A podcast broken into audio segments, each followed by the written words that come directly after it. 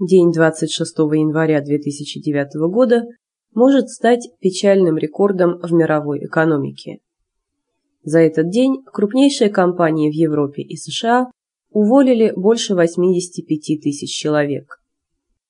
По данным международной прессы, о сокращении штата объявили такие крупные американские компании, как Caterpillar, General Motors, Sprint Nextel, Texas Instruments и Home Depot.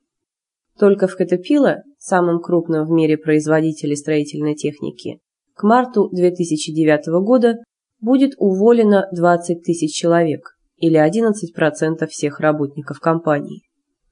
В Европе увольнения прошли в голландском производителе электроники Philips, финансовой группе ING и крупнейшей в Великобритании металлургической компании Corus.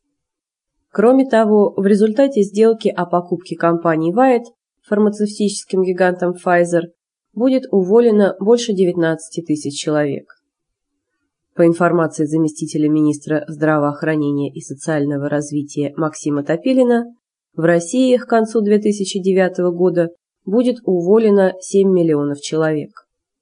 Напомним, что по расчетам Международной организации труда в 2009 году работу по всему миру потеряют около 51 миллиона человек.